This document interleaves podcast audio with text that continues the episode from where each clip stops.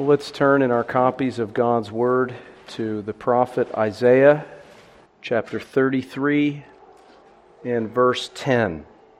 Isaiah chapter 33, and we'll be reading from verse 10 to the end of the chapter in verse 24. Isaiah 33, beginning in verse 10. Let's hear now God's word.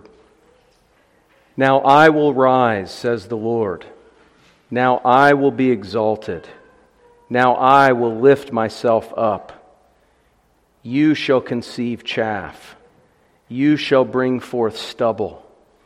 Your breath as fire shall devour you, and the people shall be like the burnings of lime like thorns cut up, they shall be burned in the fire. Hear, you who are afar off, what I have done, and you who are near, acknowledge my might. The sinners in Zion are afraid. Fearfulness has seized the hypocrites.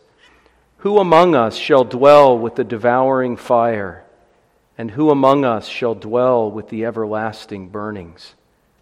he who walks righteously and speaks uprightly, he who despises the gain of oppressions, who gestures with his hands refusing bribes, who stops his ears from hearing of bloodshed and shuts his eyes from seeing evil.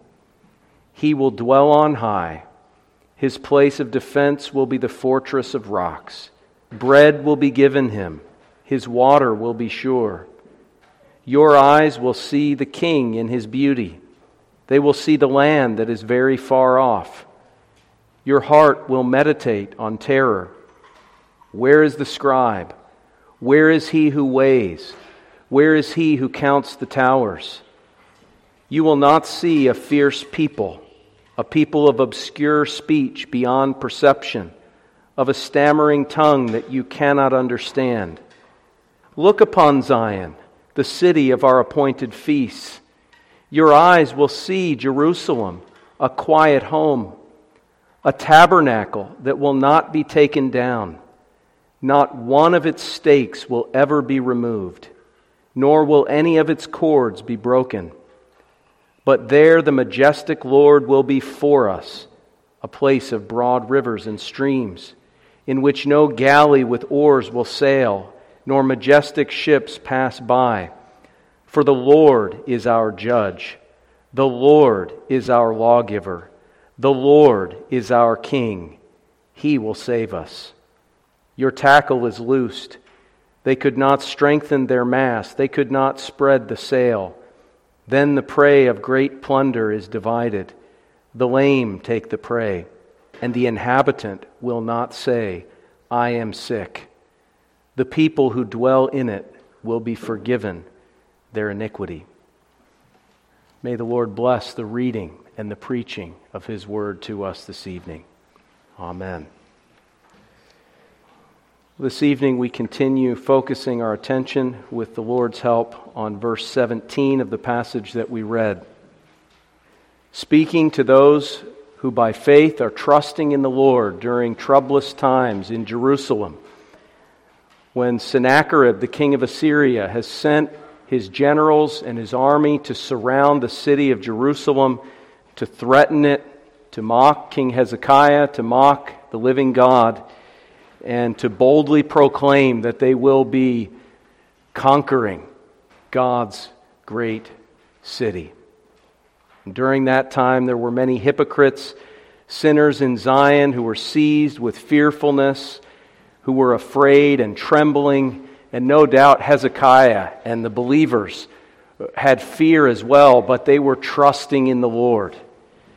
They were trusting in a kingdom that cannot be shaken because of the faithfulness of an unchangeable God. And so the believers, the, not the hypocritical unbelievers, but the true believers whose life bore fruit giving evidence that they were right with God through faith in his promised Messiah. They walked with God, they walked righteously. Their, their words gave evidence that their hearts were right with God. They refused bribes and oppression and injustice and bloodshed. And the Lord promised that He would defend them, He would cause them to be exalted, to dwell on high, safe from attack. That the place of these believers, the place of their defense, would be the fortress of the rocks, even the rock of ages. God Himself would protect them. God with us, Emmanuel, as we saw the angel of the covenant was sent to kill 185,000 of God's enemies and to defend his people on account of this small remnant of believers. Their bread would be given them, their water would be sure, they would survive this siege of the Assyrians. And by faith, their eyes would see in this historical deliverance by the angel of the covenant, the pre incarnate Christ, their eyes by faith would see King Emmanuel in his beauty and in his glory. And uh, we saw this morning a number of aspects of that, but let's just remind ourselves, especially as we come to the Lord's table, seeking to remember Christ, seeking to remember his death and proclaim that death. Of course, his beauty was seen in this glorious victory and deliverance of God's people in Jerusalem. Of course it was, but how much more beauty and glory do we see when he came in the flesh? Not just appearing like a man as an angel of the covenant, but when the Word became flesh and dwelt among us and tabernacled among us. When the feet of him who brought good news was shown to be glorious, and he crushed the serpent's head with that foot at the cross. Isaiah 53, as we saw, points out that few received the message of the gospel in faith. Few people that, that observed Jesus during his earthly ministry saw anything beyond uh, perhaps a, a, great teacher, a miracle worker, um, and eventually they saw nothing attractive in him at all as he's hoisted up on the cross. And many of them began to mock him and ridicule him and he became a stumbling block to the Jewish people. But by faith, God's people look to him on the cross and they see his beauty. They see him as the king in his beauty. We said it with the crown of thorns, with the purple robe, and the staff as a scepter. They mocked him with the placard above his head, and yet it declares that he is the king of the Jews, that he is the king of glory, the king of beauty. My friends, if Jesus had come and had any other crown than a crown of thorns, we would all be going to hell. He had to become a curse for his people. He had to wear not a crown of gold, but a crown of thorns, thorns and thistles, and the curse that God pronounced against Adam for his sin. He had to become that. He had to bear that. He had to be scourged and mocked and spit upon and he had to set his face like flint to the cross, courageously, in faith, bearing an eternal hell of judgment on behalf of his people. And by doing that, by being weak and vulnerable and offering himself up as a sacrifice, and being taunted and maligned by the world and by the devil and his angels, he conquered. He crushed the serpent's head underfoot. He, he made a spectacle of all the demons, all of the powers and principalities. He made a spectacle of them all. And we mentioned it this morning the beauty of his person. You look at Jesus, you see his humanity, that he's one of us, that he thirsted, he hungered, he was tired at the well in Samaria. He can sympathize in principle with the temptations and the weakness and the weariness that we face. And when he was offered up on the cross, we see him in agony. There's nothing you experience, dear Christian, in the Christian life that Jesus cannot relate to. He has experienced far worse. He's experienced the fullness of hell on the cross. And so he's a suffering, sympathetic Savior and high priest and king, but also he's the sovereign God man, fully divine the priest who offers up himself sovereignly, just as the priest in the Old Testament would slay the victim, the animal, on the altar. The priest being in complete control. The priest deciding the moment that the sacrifice would be killed and offered, and so on and so forth, precisely offering up that sacrifice at every point. So we see Christ in the Gospels, not only as we might say, in a way, the sacrificial victim, but he's not a victim. He's also the priest, sovereignly orchestrating redemption. How beautiful to see one who is both infinite, eternal, unchangeable God, and yet who sweat drops of blood and was sorrowful unto death in his humanity. Beauty is something that is often associated, physical beauty, with proportion. The proportion and dimensions of the facial features oftentimes uh, are, are given as a definition of beauty. Jesus Christ has a perfect proportion and dimension of every grace, every moral virtue, everything that reflects the character of God in the image of God in man. Jesus has it all to perfection. You see his love, his compassion. You see the wrath of the Lamb, his holiness and justice, his mercy and grace. We look at him and we see the glory of the perfect God in the face of Jesus Christ, the beauty of his person, the beauty of deity manifested in humanity. And, and really, at face value and principle, you think, well, that's impossible, but it's possible.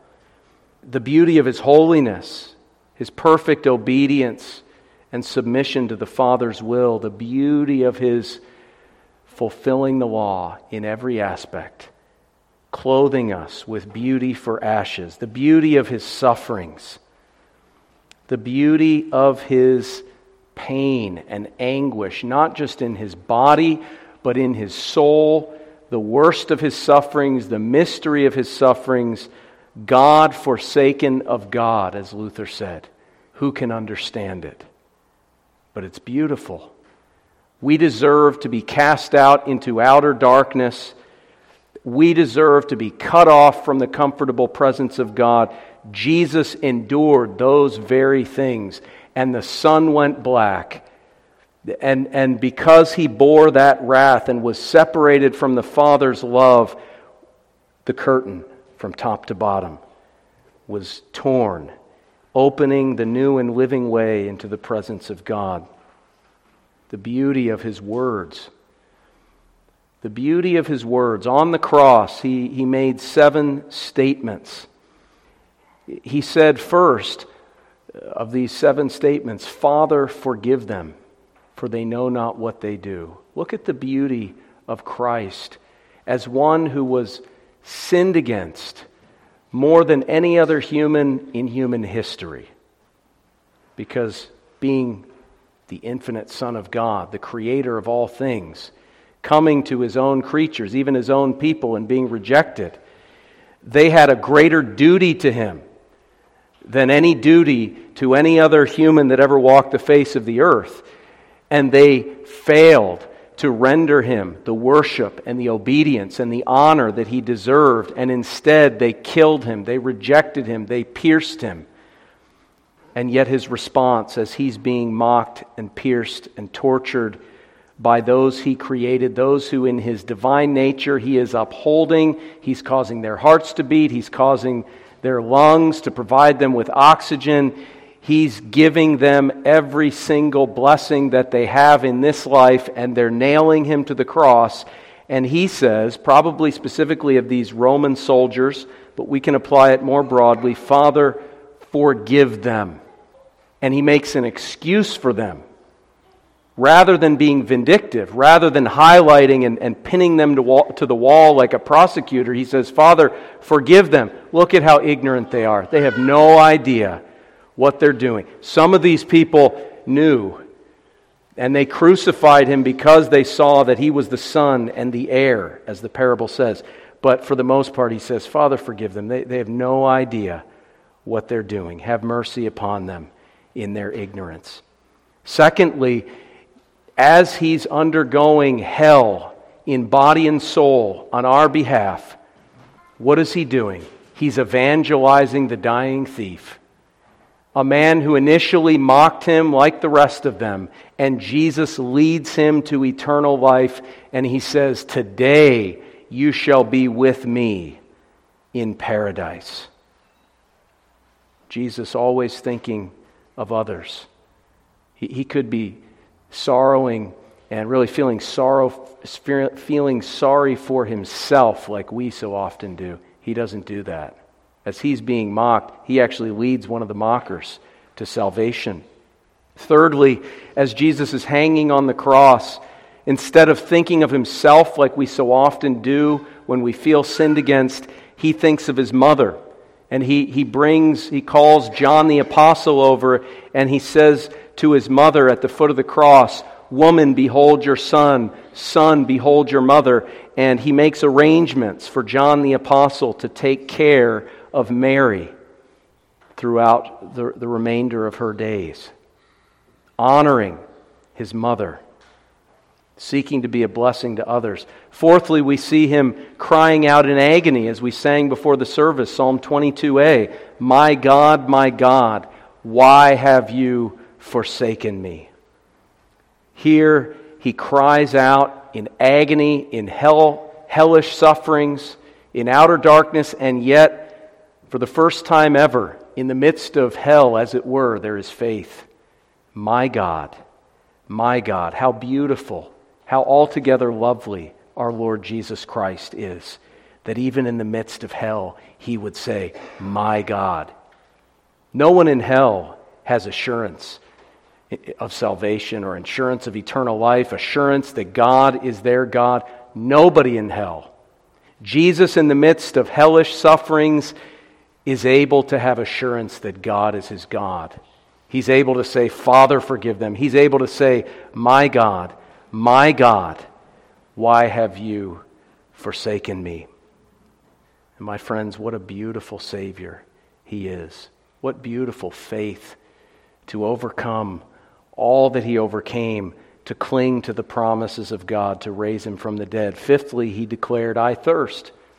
Earlier, when the soldiers seeking to mock him and maybe in, in some charitable effort gave him wine mixed with gall, and it would have been in that day some type of anesthetic to numb the pain.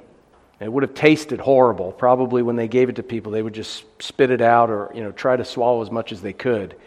Bitter to the last drop. But Jesus refused any anesthetic because there's no anesthetic in hell. And so he endures the suffering until the point where he has finished the suffering. And then at that point, for reasons we don't have time to get into, it was, it was crucial that people understand what he was saying. People were, un, people were misunderstanding. When he said, My God, my God, why have you forsaken me? They misheard the words and thought he was calling out to Elijah. And so, in order that they would understand this great cry that it is finished, he says, I thirst. And he gets that cup of sour wine and he, he, he wets his whistle. He's able now to speak clearly because his mouth, as we read in Psalm 22 and Psalm 69, is parched and dried. But now he, he drinks a sip of this cup. And sixthly, he's able to declare, It is finished. One word, tetelestai in the Greek. It is finished, because that's an important statement. He cried out with a loud voice, and thankfully, 60 years later, John includes what he actually said in the Gospel of John. It is finished, with a loud voice, declaring victory and declaring to us as we come to the Lord's table this evening that this sacrament of the Lord's Supper is not a sacrifice except a sacrifice of praise, perhaps, in response to the work of Christ. But it's not a sacrifice. Jesus has already finished the work. Our preparation for the Lord's Supper is not a sacrifice that atones for our sin. Our good works and new obedience in response to the supper, none of these things make us right with God. It is finished. It has been finished. This is the perfect tense in, in Greek, which is the perfect tense for this kind of statement. It is finished. It has been and now perpetually stands finished. The work has been accomplished, and all who trust in Christ have been justified through faith and have peace with God. And seventhly, he says, into your hands. Into your hands. I commit my spirit. Quoting from the Psalms words that believers probably used in the Old Testament when they were when it was time for them to die, suitable words, fitting words for somebody's last words. Into your hands I commit my spirit. Jesus takes these words from the Psalms upon his lips. Indeed, they really are the prophetic words of Christ in themselves. And he declares his faith and confidence that his soul, when it was absent from the body at his death, when he sovereignly relinquished his spirit and laid down his life, nobody took it from him. He didn't die trying to gasp for breath. He sovereignly gave up his spirit at that time, and it would be immediately in the hands of his Father. And he did this intentionally as an example for us so that we would have words to take upon our lips when we come to the moment of our death, if we have time to say anything before we die. Sometimes death comes in a surprising and unexpected way, but if we have time, these are wonderful words to speak as our last words on planet Earth before our soul and body separate. Into your hands I commit my spirit. You have redeemed me, Lord God of truth. Is it uh, Psalm 34, I think? Into your hands. Jesus here sets an example that Stephen would follow when he was stoned to death in the book of Acts. We're told that he actually cried out to Jesus, Lord Jesus, receive my spirit. What a comfort as we come to the end of our lives, or uh, who knows what a day may bring, we're ready to die with those words on our lips. My friends, see the beauty of the Savior. What, what is it about our beloved that makes him so exceedingly superior to every other beloved, every other object of worship? My friends, he is altogether lovely. He is the fairest among 10,000. And all you have to do is run through those seven words from the cross. Google it. There's all kinds of lists. You can follow the scripture text. The seven words, the, the beautiful words upon his lips, Psalm 45 2 in itself, these things point to his beauty. My friends, when we come to be confronted with temptation to leave Christ behind, to prefer some other love to Him, to compromise and to fall into sin, to indulge our lusts, to turn away from Him or exchange Him for some other love or beloved. When we find ourselves like the Jews, tempted to say, we have no king but Caesar. My friends, return to the cross. Return to the king in his beauty, dying on the tree in Calvary. Return to that and say, No, I have no king but Jesus. Barabbas, I don't think so. The Pope, not at all. Muhammad, sorry. Sin, nope. Jesus, the king in his beauty. But we must cling to him. We must remind ourselves why we became Christians in the first place. Sometimes I think we forget. We, we became Christians because we loved Jesus, because he first loved us, and we see his beauty and his glory. Let's not lose sight of that. Let's not allow the devil to, to put a wedge between us and Christ. We love him because he first loved us.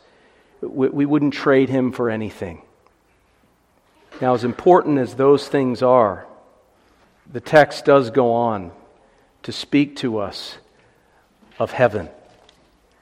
Through the eyes of faith, these people in Jerusalem, these believers, would not only see in this deliverance King Jesus, the King in his beauty, King Emmanuel, a sneak preview, but, but they would also see in Jerusalem as it was delivered, as it was delivered back into the hands of a godly king, and you can read about the worship that took place in the days of Hezekiah, his reformations, the justice and righteousness and peace that prevailed uh, throughout much of his reign.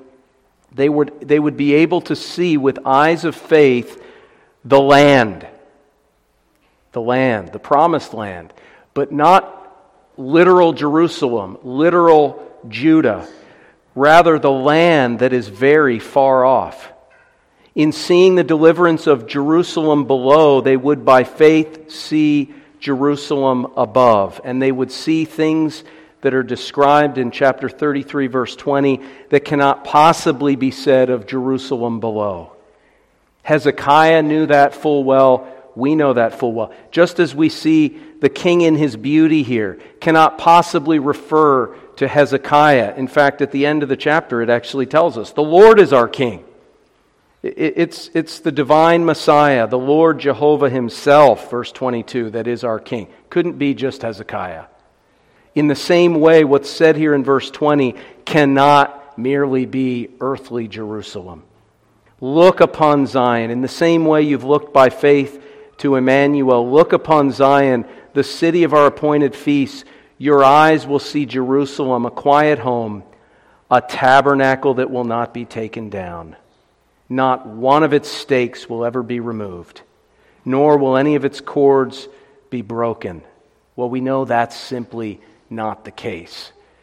Within just over a hundred years, Jerusalem was conquered by Babylon and all the stakes, as it were, were pulled up of that earthly city. The church continued in exile and came back later, but this is not referring to some kind of unchangeable, perpetual earthly city. In fact, we're told in verse 24 the inhabitant of this city will not say, I am sick. We know that's not true because Hezekiah himself got sick and had to be healed and eventually died.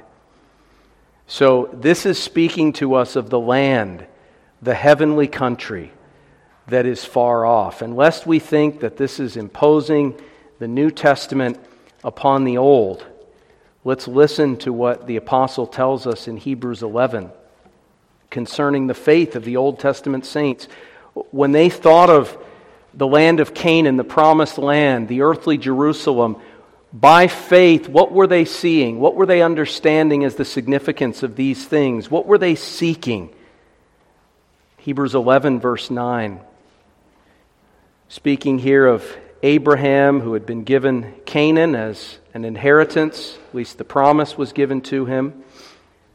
By faith, he dwelt in the land of promise, as in a foreign country, dwelling in tents, tabernacles with Isaac and Jacob, the heirs with him of the same promise.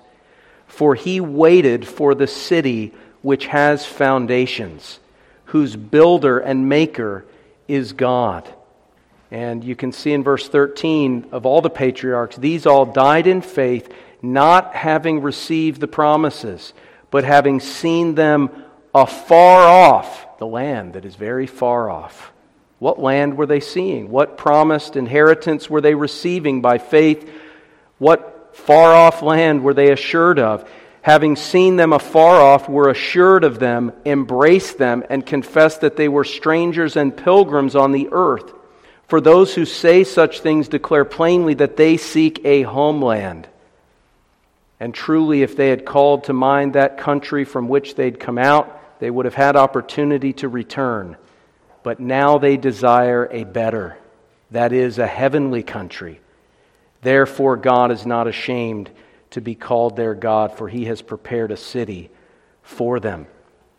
Chapter 12, we used it as a call to worship last week, says that in New Covenant worship, we approach Jerusalem above.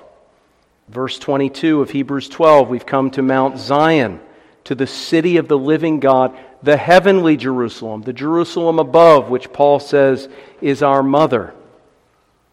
We've come to an innumerable company of angels, to the church in heaven, to God, the judge of all, to Christ, our mediator, in the Jerusalem above. And he caps it off in chapter 13 by saying, Here we have no continuing city, but we seek one which is to come.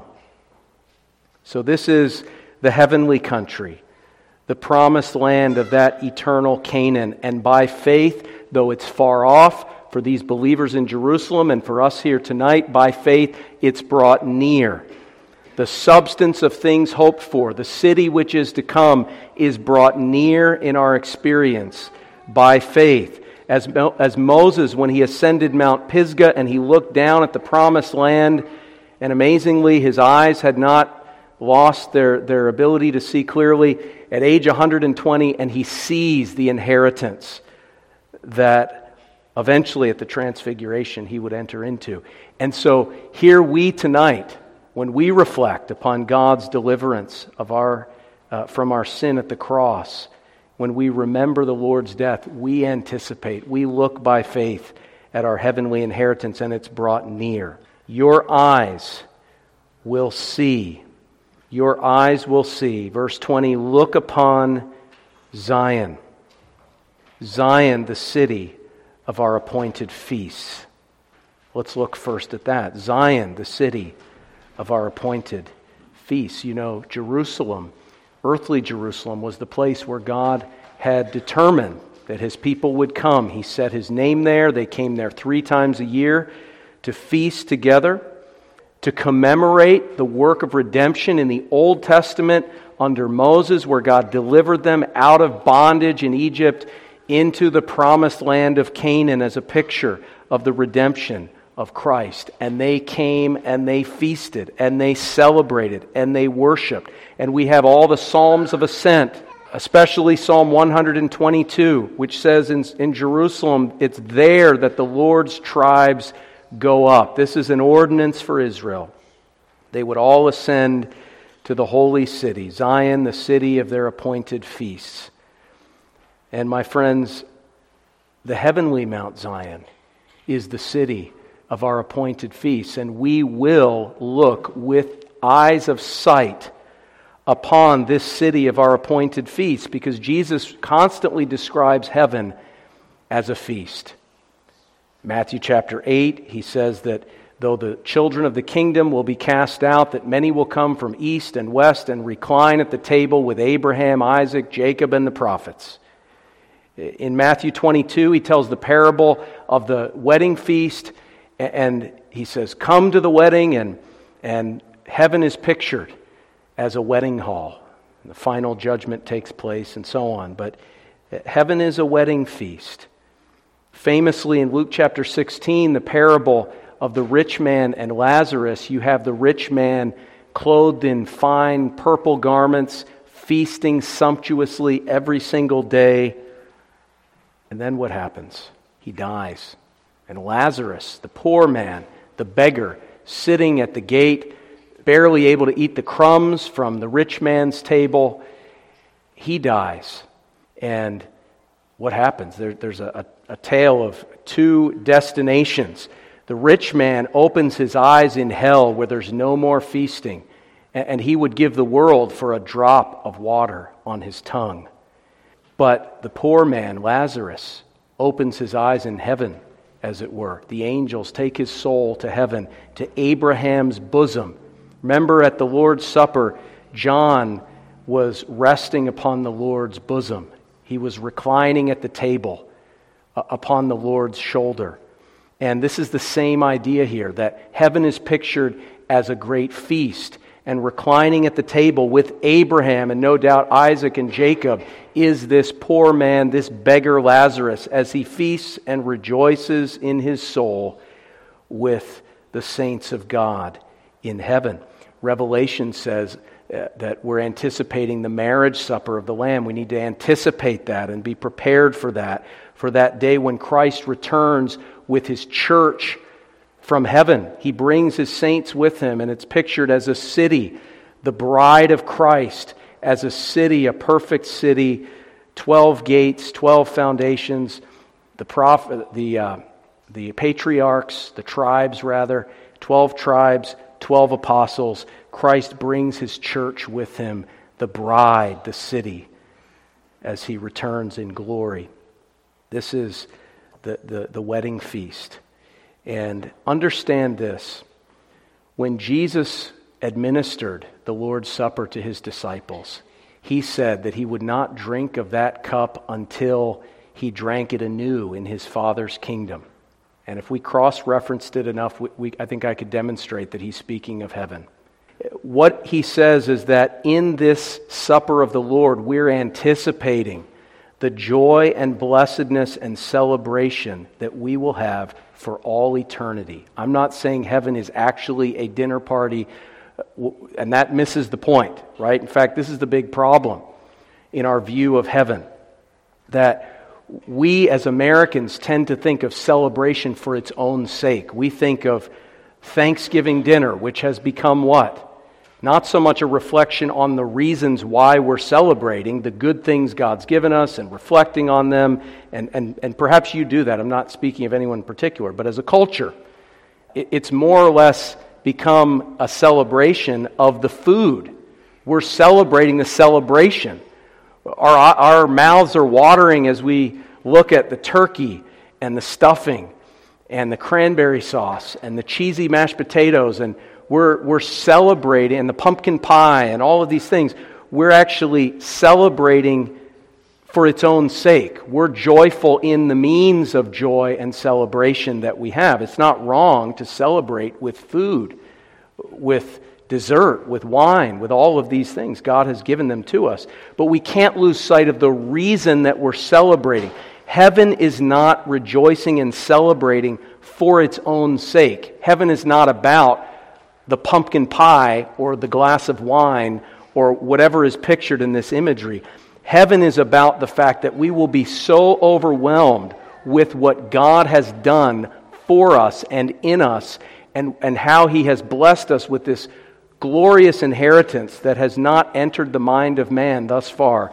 We'll be so amazed that we will be filled with joy. However, we express that, however, we celebrate that, that is not the point. Uh, heaven is not like uh, if you think about two young boys who are walking around and up to no good, and they see a wedding reception outside with all kinds of food. And they sneak into the wedding reception and they find a seat and they're eating all of the, you know, the roast beef and the mashed potatoes and they're eating the, the ice cream and all these things, and they're, they're tapping their glass for the bride and groom to kiss, and they're pretending that they're really into the. Heaven is not just rejoicing in the fact that we get to eat ice cream or something like that. Heaven is wrapped up in a substantial basis for the joy. And we will be so amazed at the beauty and glory of Christ, looking upon Him, speaking with Him, receiving His embrace looking upon the attributes of God with greater clarity and unfettered, unhindered worship like never before, it will be nonstop joy and celebration. Uh, Jesus speaks of our joy being full. That's ultimately true in heaven. And there's so many ways in which we can conceive of the basis of our joy. John said that he had no greater joy than to see his children walking in the truth. That should be an encouragement to every parent. Applying that to parents. That, you know, obviously you can't save your children, but evangelize them, pray for them, labor to plant the seed of the kingdom in their hearts. Be the instrument by which God raises them up and causes them to walk in the truth because that is a gift and a blessing that you will enjoy for all eternity. No greater joy than to see my children walking in the truth. And that's just one of a thousand substantial reasons why we will be filled with joy around this, in this city of our appointed feasts. And even now, through the eyes of faith, even in worship tonight, we can't see it with eyes of sight like we will then, but we can see in this Lord's Supper a feast, a celebration. And by faith, we begin to conceptualize the joy we'll have for eternity, and by faith we draw it to ourselves now. We contemplate it now. And my friends, we, uh, above all people, we above all people ought to understand the importance of the assembled worship of God. If you're a Christian and you have this hope, and you have this eternal future, why would you downgrade and deprioritize the worship of God? Why, as a church in America, would we view the assembled worship of God as anything other than our greatest privilege? In Hebrews, it says, Forsake not the assembling of yourselves together, as is the manner or custom of some. My friends, as we come to this table, as we come in, into these pews week by week, morning and evening, what a great opportunity to think in advance of our joy, to experience it, to celebrate substantial, meaningful, joy, Zion, the city of our appointed feast. If we don't use that blessing, we will lose it. That's what happened in Jerusalem. They didn't appreciate it. They added and subtracted and, and neglected the worship of God till God eventually sent them into exile. And I think this, this whole virus uh, lockdown thing, th- this is a precursor, this is a warning to us to take the worship of God seriously, to, to not be easily denied entrance to the city of our appointed feast, but to come willingly, joyfully into the courts of the Lord whenever we get the chance. And if the government tries to say, no, you can't ascend to God's city, you can't come to Mount Zion, the city of your appointed feast, my friends, we ought to let them pry the, the communion cups out of our cold, dead hands before we give in to that. Zion, the city of our appointed feast. Secondly, Jerusalem, a quiet home. Jerusalem, a quiet home. Now, this word quiet means at ease and is oftentimes translated and really interpreted in a negative way complacency. Uh, when Amos rebukes those who are at ease in Zion, this is the word that he uses. So, so, we need to get a sense here of exactly what is being said about the Jerusalem above, that that it is a quiet home. Now, this would have been significant for the Jews under siege of Assyria because the Assyrians couldn't stop trash talking around the city gates, mocking, attacking the name and glory of God, King Hezekiah, and so on. So there's something here that God is saying, I'm going to silence iniquity, I'm going to silence these things. Jerusalem will be a quiet home for God's people. Not quiet that they won't be rejoicing and praising God, but, but all iniquity, all sacrilege, all evil will be silenced forever. But again, quiet. It's often used in a negative sense. In fact, chapter 32, verse 9, it says, Rise up, you women who are at ease. Hear my voice, you complacent daughters. You see the repetition of this same word, quiet or at ease or complacent, those who are decadent, those who are enjoying earthly wealth and pleasure and prosperity and ignoring spiritual things. Give ear to my speech. In a year and some days you will be troubled, you complacent women. It's repeating it again and again. Verse 11 Tremble, you women who are at ease. Be troubled, you complacent ones, and so on. It's calling them to repentance. But then notice once they come to repentance, once the alarm clock goes off and they shake themselves of their worldly stupor and they open their eyes and they awaken in righteousness and repentance, notice verse 15 until the Spirit is poured upon us from on high. And the wilderness becomes a fruitful field, and the fruitful field is counted as a forest. Then justice will dwell in the wilderness, and righteousness remain in the fruitful field. The work of righteousness will be peace, and the effect of righteousness, quietness and assurance forever. And, and our word is there this quietness. In secure dwellings and in quiet resting places. Though hail comes down in the forest and the city is brought low in humiliation. So, what it's actually saying is that if God's people repent and pursue righteousness, He'll give them peace. Not complacency, but true peace and security and ease, even while they're fighting the battles of the Lord in this life. But how much more in the Jerusalem above? My friends, our eyes of sight will look upon Jerusalem as a quiet home. We will see it. We will see it. And I'm not talking by faith. I'm saying our eyes, like Job says, our eyes will see this. Our eyes will see when Christ returns in Revelation 20 and the war is over and the wicked one is cast into hellfire, cast into the lake of fire, the place prepared for the devil and his angels. And Satan, the serpent of old, is vanquished and defeated, and the, the, the, the door, the gates of hell are slammed shut, never to be seen again. And all of God's enemies who have rejected him and who surrounded the holy city in Revelation 20 before Christ's return, and they surrounded and they threatened and sought to victimize the people of God, they'll all be vanquished. Iniquity will have its mouth shut forever, and the war will be over, and God's people will return home to Jerusalem, the city above, which has foundations our homeland, our heavenly country that we're distant from, that's the land that's very far off, but we are citizens of it, and God's people will meet him in the air and ever be with the Lord. The house made without hands, eternal in the heavens, 2 Corinthians 5 1, and will return home.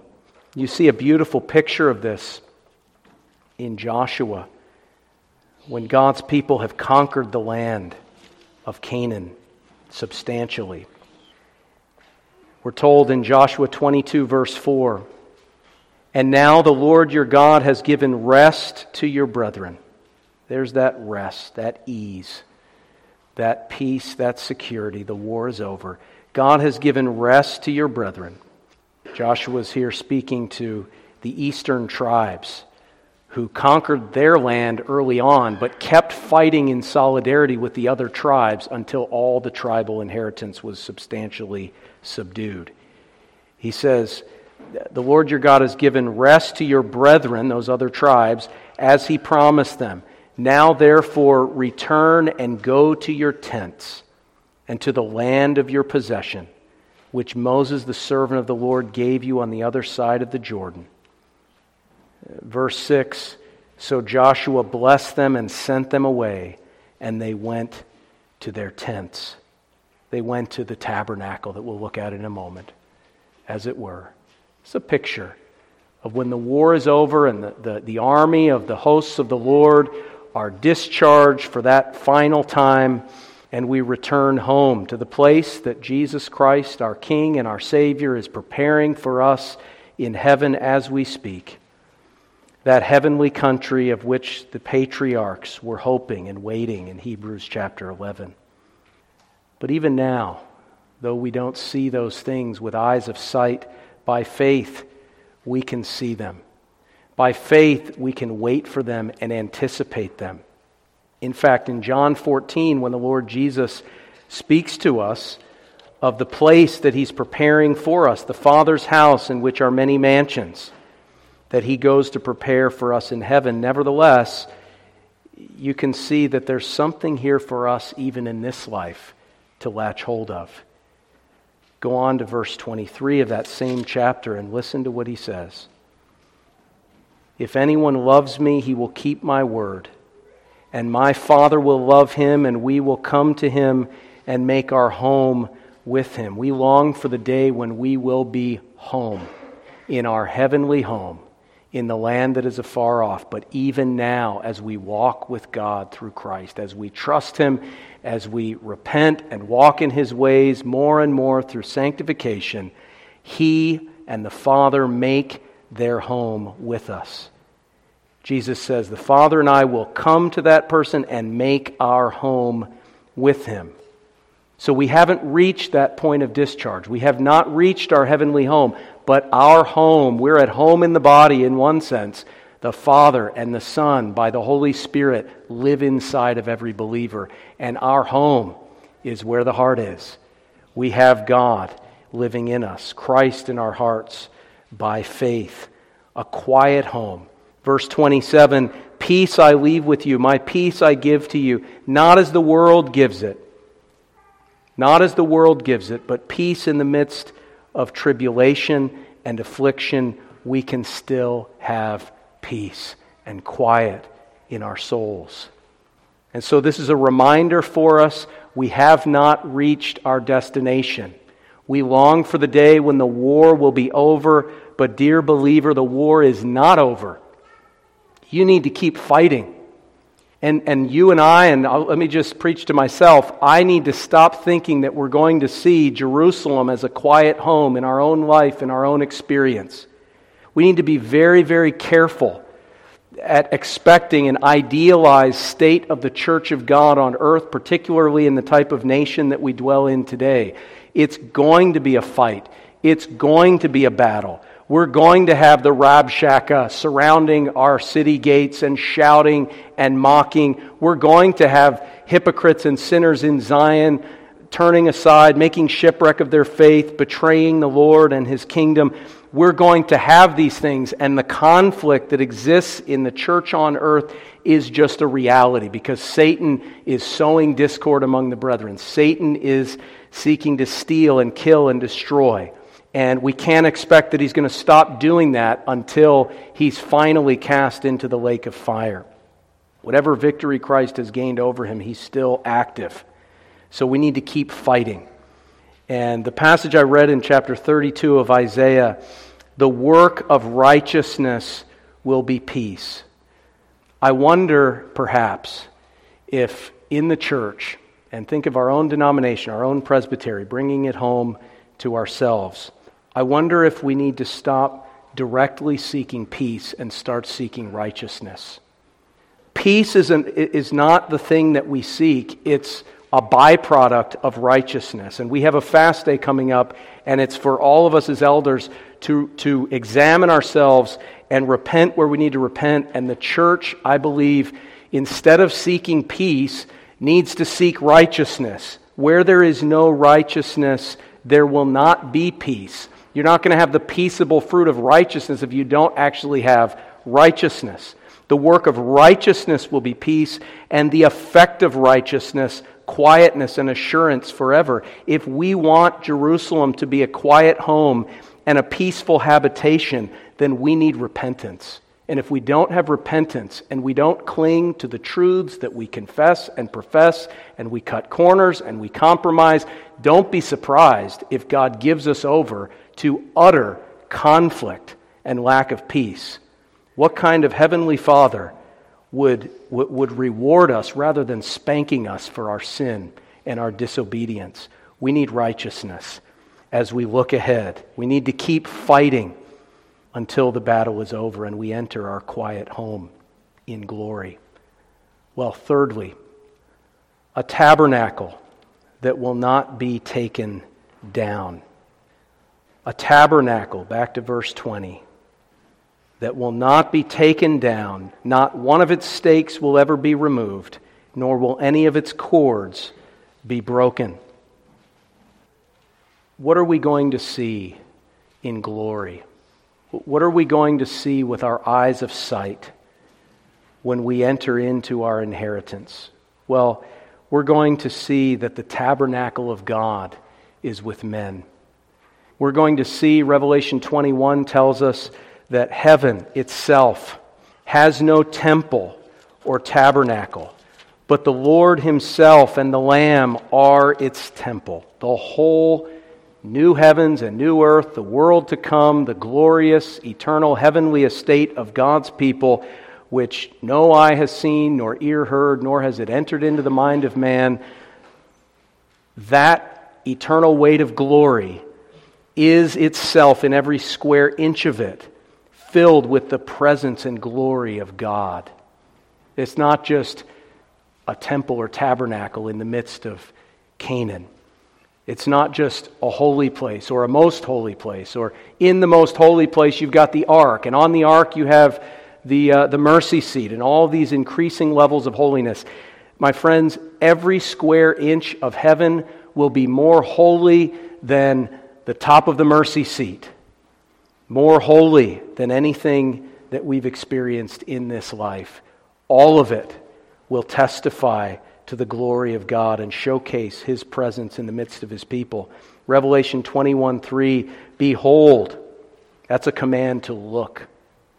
Look upon this tabernacle. Behold, the tabernacle of God is with men, and he will dwell with them, and they shall be his people. God himself will be with them and will be their God. And it won't be like Adam and Eve walking with God one moment and cast out of Eden the next moment. This is a tabernacle that will not be taken down because it's on the basis of the work of Christ. And he is the same yesterday, today, and forever. When he said it is finished, understand that guaranteed the eternal security of this tabernacle, of this heavenly inheritance.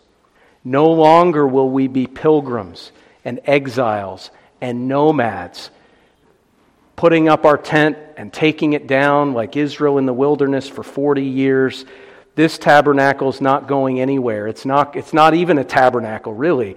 2 Corinthians 5 says, When our tabernacle falls apart, our body, we have a house made without hands, eternal in the heavens. Heaven itself will be the place of our residence in the presence of God. Abraham and the patriarchs lived in the land of Canaan as nomads, as exiles, as foreigners, dwelling in tents. But this is like no tent you've ever seen. It's a permanent heavenly home. But through eyes of faith, it's brought near. Right now, God is constructing His church as a temple for His own presence. That we, as God's people, are rooted and grounded in Christ. We've been built upon the chief cornerstone, Jesus Christ. We're living stones built upon the foundation of the apostles and the prophets. And we are being laid in Zion and built into a holy temple in the Lord. As individuals, we're the dwelling place of God. Corporately, it just exponentially multiplies the presence of God as we come together. The, the parts are, are far beyond, when they come together, the, the sum of the whole. And so, by faith, even now, tonight, we can experience the presence of God. And the beautiful thing is that the presence of God in your body, in your tabernacle, as an individual Christian and human being, the union that your body has with Christ, that itself is secure and unchangeable that such that even when your body is laid in the grave, it's not just your soul that will be united to Christ. Your body will be united to Christ, and He will raise it up at the last day. Your body, as it dwells in the ground, Christ sees it, He knows it. Don't get into all the science of all, all you know, the breakdown of the body and the different molecules. Your body is united to Christ and will be raised up at the last day so even your body as a tabernacle united to Christ with his presence connected to it will never ultimately be taken down. You'll just be laid in the ground, falling asleep in Jesus, only to be summoned at the time of his appointment. But the church as a whole is a tabernacle that will not be taken down. And my friends, what does that mean? What does it mean for God? to dwell inside of you? What does it mean for Christ to dwell in your heart by faith? What does it mean for the fullness of the Godhead, Father, Son, and Holy Spirit, all the fullness of God to dwell in you? Paul describes this in Ephesians chapter 3. And there are many ways to answer that question of what he's talking about when he says that we'd be strengthened with might through his Spirit in the inner man. So there's the Holy Spirit inside of us. And Christ dwelling in our hearts through faith. There's Christ, the Son of God, in our hearts. And uh, we're told that you may be filled with all the fullness of God, Ephesians 3.19. There's God the Father. What does it mean? Well, just briefly, a couple things in that verse. It says that we being rooted and grounded in love. What does it mean for Christ by His Spirit, by faith, to dwell in us? It means that we're rooted and grounded in love. The more we commune with Christ, the more we will recognize His presence in our brothers and sisters in the church. The more Christ dwells in our hearts and is formed in our hearts by faith, the more by faith we will see the presence of Christ even in believers who are not doing so well and they'll see it in us, maybe if we're not doing so well spiritually, but by faith we will see and perceive Christ in those other people, and our love for Christ will be increased, and then our love for those people will be increased. Christ loved his people and gave himself up for them. If he's in you, he's going to cause you to love his people and want to give up yourself for them. So there's a fruit. There's an aspect of the presence of Christ, rooting and grounding us together in love to comprehend with all the saints what is the width and length and depth and height. Do you have a desire to rejoice in the love of Christ with the other members of this church or with other believers that you know? Do you have a desire to do that? That's the presence of Christ in you because he wants to be with his people, and if he's in you, he's going to cause you to have a magnetic spiritual attraction to his people, to perceive his boundless love alongside them, that you may be filled with all the fullness of God. It means to know the love of Christ, which surpasses knowledge. Uh, it's not talking about some sort of metaphysical phenomenon where the eternal God somehow comes in, lives inside of your being in some kind of. Uh, it's not talking about that. It's saying that when God comes to take residence inside of you, it's a very practical and discernible thing. He causes you to know that Jesus loves you. And when you have assurance that Jesus loves you and gave himself for you, that is the presence of God, the three persons of the Trinity, in your life. When you have inflamed in your heart the assurance of God's love in Christ that no one can take away from you, that is the presence of God in your life. If you have a spark of that assurance, you have a spark of, of, experiencing the presence of God. And the more you get of God's presence, the more that you will be assured and know the love of Christ which passes knowledge.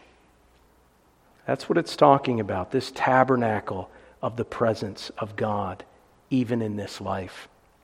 Well, fourthly and finally, in verse 24, the inhabitant will not say, I am sick. The people who dwell in it will be forgiven their iniquity. I'll just say something very briefly about this. This is a very difficult aspect of the passage, so we're not going to get in we're not going to get lost in the weeds, but uh, verse 24 is referring back to this Jerusalem above. And the inhabitant will not say, I am sick. This is a promise. This is an aspect of heaven that becomes more and more meaningful in the lives of God's people the longer they live in this fallen world.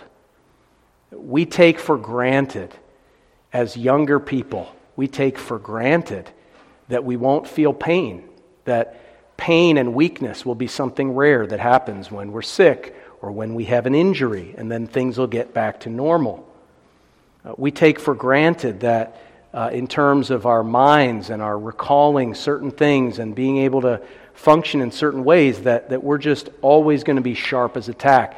This is not the case. We live in a fallen world where people experience the meaning of this Hebrew word for sick, which means sick or weak or wounded or diseased, grieved, full of anguish or sorrow. The misery of this life is wrapped up in this Hebrew word. And my friends, that's the world, that's the, the kind of place that we live right now. But the inhabitant of the Jerusalem above will never say what we say now will never say, I am sick, because there will be no sickness, no disease, no misery, no anguish, uh, no grief, no wounding or disablement or any of these things. They won't say it because they won't be experiencing it. And this is something we need to take to heart when we come to the Lord's table. Jesus says, by faith, don't strive for the bread that perishes don't strive for the pleasures of this world that eventually aging and disease and death will rob from you and rob your ability to even appreciate them.